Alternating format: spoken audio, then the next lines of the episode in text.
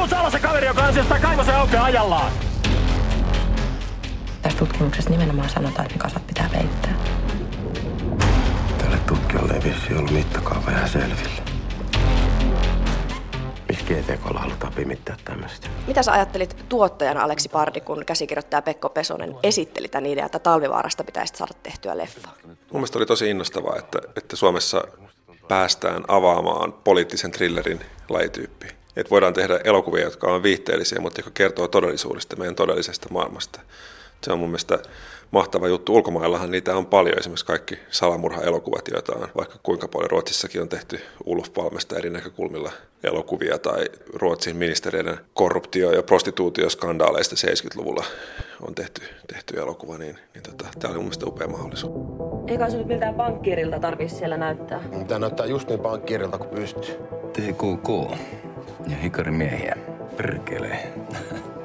No, että Suomen elokuvalla on kärsinyt vähän tällaista seitsemänkymmentäluvun krapulaa, jolloin, jolloin saattoi olla, että yhteiskunnallisten aiheiden sekä tarjonta että myöskin käsittely ylitti jonkun tietyn rajan, niin on, on kaivattu paluuta niin kuin viihteellisempään ja yleisöystävällisempään, joka on mun mielestä ihan hyvä. Siis kyllä, kyllä elokuvien tehtävä on olla hauskaa ajankulua myös, mutta näähän ei ole välttämättä ristiriidassa, ja se on mun mielestä käsikirjoittaja Pekko Pesosen ihan valtava onnistuminen siinä, että hän on pystynyt yhdistämään tosielämän tapahtumat todella jännittäväksi thrillery-elokuvaksi. Mutta siis onko niin, että Suomessa ei ole uskallettu tehdä poliittista thrilleriä aiemmin? On pelätty sitä, että nyt loukataan oikeasti jotain henkilöä? Voi olla, että se on sitä, tai sitten kukaan ei ole vaan tullut ajatelleeksi, että me ollaan pieni maa ja meillä on täällä kovasti tapana, että kun joku keksii yhden jutun, niin kaikki tekee sitten vähän aikaa samaa. Aikanaan, kun mä aloittelin käsikirjoittajan uraa ja, ja olin mukana tekemässä Levottomat elokuvaa, niin ajatus nuorten aikuisten ihmissuhde-elokuvasta oli tosi uusi ja radikaali. Ja ihmiset olivat kauhean innostuneet siitä, että vihdoinkin sellaista tehdään. Ja nyt tuntuu, että, että se on melko tavallinen aihepiiri suomalaisessa elokuvassa. Jos joku antaa sulle viisisataa miljoonaa euroa, kyllä sun täytyy sitten toimittaa se, mitä on luvattu. Se lupas alkaa pettää heti ensi metreille. Se on huono tarina. Kukaan ei halua olla mukana huonossa tarinassa.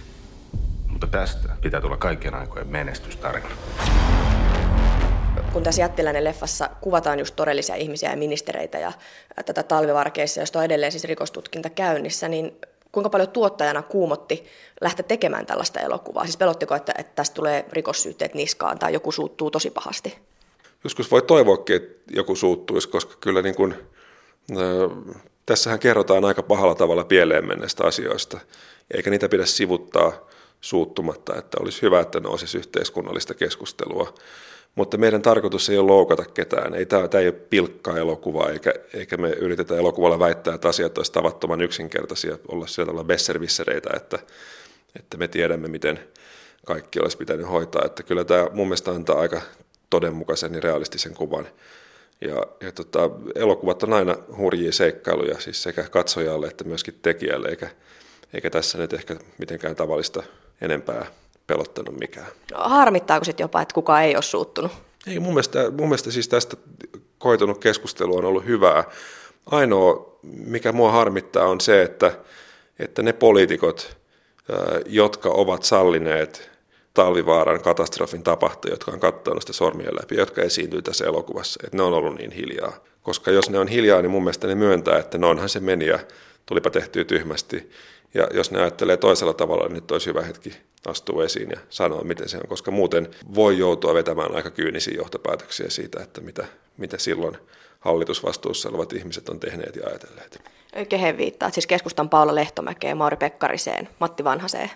No, noihin kolmeen esimerkiksi. Nehän on ne henkilöt, jotka esiintyy, esiintyy tässä, tässä niin kuin politiikan puolelta, että Että toki on, on paljon muitakin, ja, mutta noin ne kolme, jotka elokuvassa esiintyy, niin mun mielestä olisi kohtuullista, että, että he sen verran osallistuisivat keskusteluun, että ainakin joko, joko allekirjoittaisivat elokuvan tai sitten sanoisivat, että muuten hyvä, mutta tämä tai tuo meni pieleen. Jättiläinen on siis tositapahtumiin perustuva fiktioleffa, jossa esiintyy oikeilla nimillään ihmisiä, ja kaikki ei esiinny kauhean kivassa valossa. Kuinka paljon mietitte tekijöinä sitä, että, että nyt tosissaan luodaan tällaista kuvaa esimerkiksi Pekka Perästä? Kyllä siinä pitää olla tosi tarkkana ja pitää olla tosi vastuullinen, vaikka tämä ei ole journalistinen teos. Mehän ei siis väitetä, että, että nämä asiat on yksi yhteen totta, vaan tämä on fiktiivinen tulkinta tosielämän tapahtumista. Mutta esimerkiksi yksi tämmöinen todella tärkeä rajaus on, että me käsitellään todellisia henkilöitä heidän julkisen toimintansa kautta. Eli ei käsitellä todellisten ihmisten perhe-elämää tai ei tehdä pilkkaa heidän fyysisistä ominaisuuksistaan, vaan, vaan tota, keskitytään siihen, mikä on, mikä on pääaihe. Ja, ja tota, Pekka Perähän on nähnyt tämän elokuvan ja, ja soittanut käsikirjoittajalle, ja kuuleman mukaan narisemista oli aika paljonkin, mutta yleissävy oli, oli tyytyväinen, että ei tämä nyt varmaan ihan kokonaan sitten ole pieleen mennyt. Niin, siis mitä Pekka Perä sanoi, mitä hän, mitä hän oli ajatellut nähtyään tämän leffan, tähän kertoo aika paljon myöskin hänestä ja ikään kuin hänen epäonnistumisestaan siitä, miten Talvivaara-projekti meni pieleen. Aika paljon hän se oli vitsailu, että ennen elokuvan näkemistä se oli kysynyt, että onko siinä paljon seksiä. Ja, no ei, sitä siinä ei ole kyllä. Ja oli toivonut, että Brad Pitt olisi voinut esittää häntä ja todennut, että, että vaikka hän kuinka laihduttaisi, niin hän ei pääse Jani Volasen mittoihin, ja siis tämän tyyppisiä asioita on kommentoinut. Toki siellä on siis on, on niin kuin asioita, joista hän on, on eri mieltä, mutta kyllä me niistäkin ollaan, ollaan niin kuin mielestämme tehty läksyt sillä tavalla hyvin, että kehdataan toi, toi väittää, vaikka nyt koskien uraania, joka on, joka on tämä ikuinen kiistakapula, että, että tota, Talvivaarahan mielellään kiistää sen, että he olisivat tienneet, tienneet, että siellä on aika paljon uraania, ja se on ihan kirjattu fakta, että sen uraanin sielläolo on aina tiedetty, ja se on ollut osa Talvivaaran suunnitelmaa, mutta sitä ei ole ei ole poliittisista ja julkisuuden hallintasyistä haluttu tuoda esiin. No, Jättiläinen leffa kuvaa siis teidän tekijöiden mukaan suomalaista korruptiota ja hyväveliverkostoa. Miten ne toimi tässä tapaus Talvivaarassa?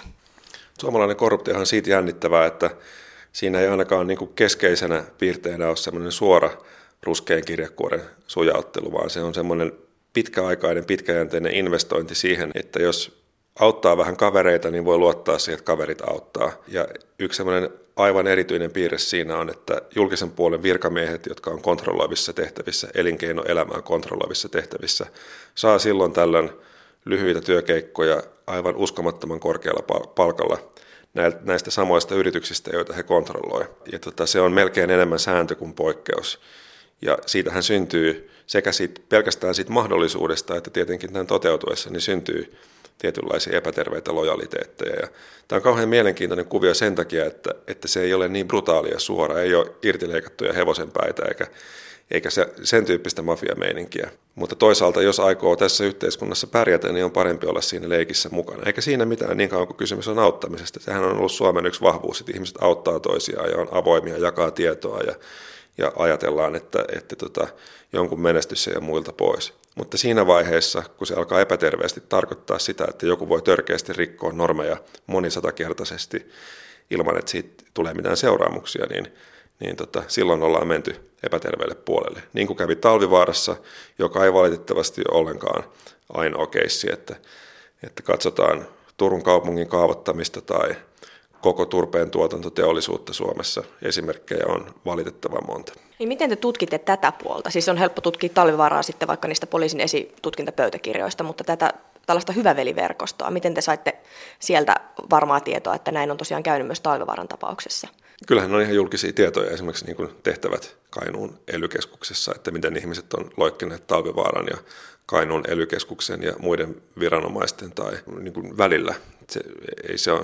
Ei se ole mikään salaisuus, ja jokainen voi sitten miettiä, että, että mitä se merkitsee virkamiehelle, että hän saa vähän aikaa kolminkertaista palkkaa ollessaan töissä asiakkaallaan, niin ei siinä välttämättä tarvitse luvata mitään myönteistä kohtelua, mutta se vaikuttaa ajatteluun.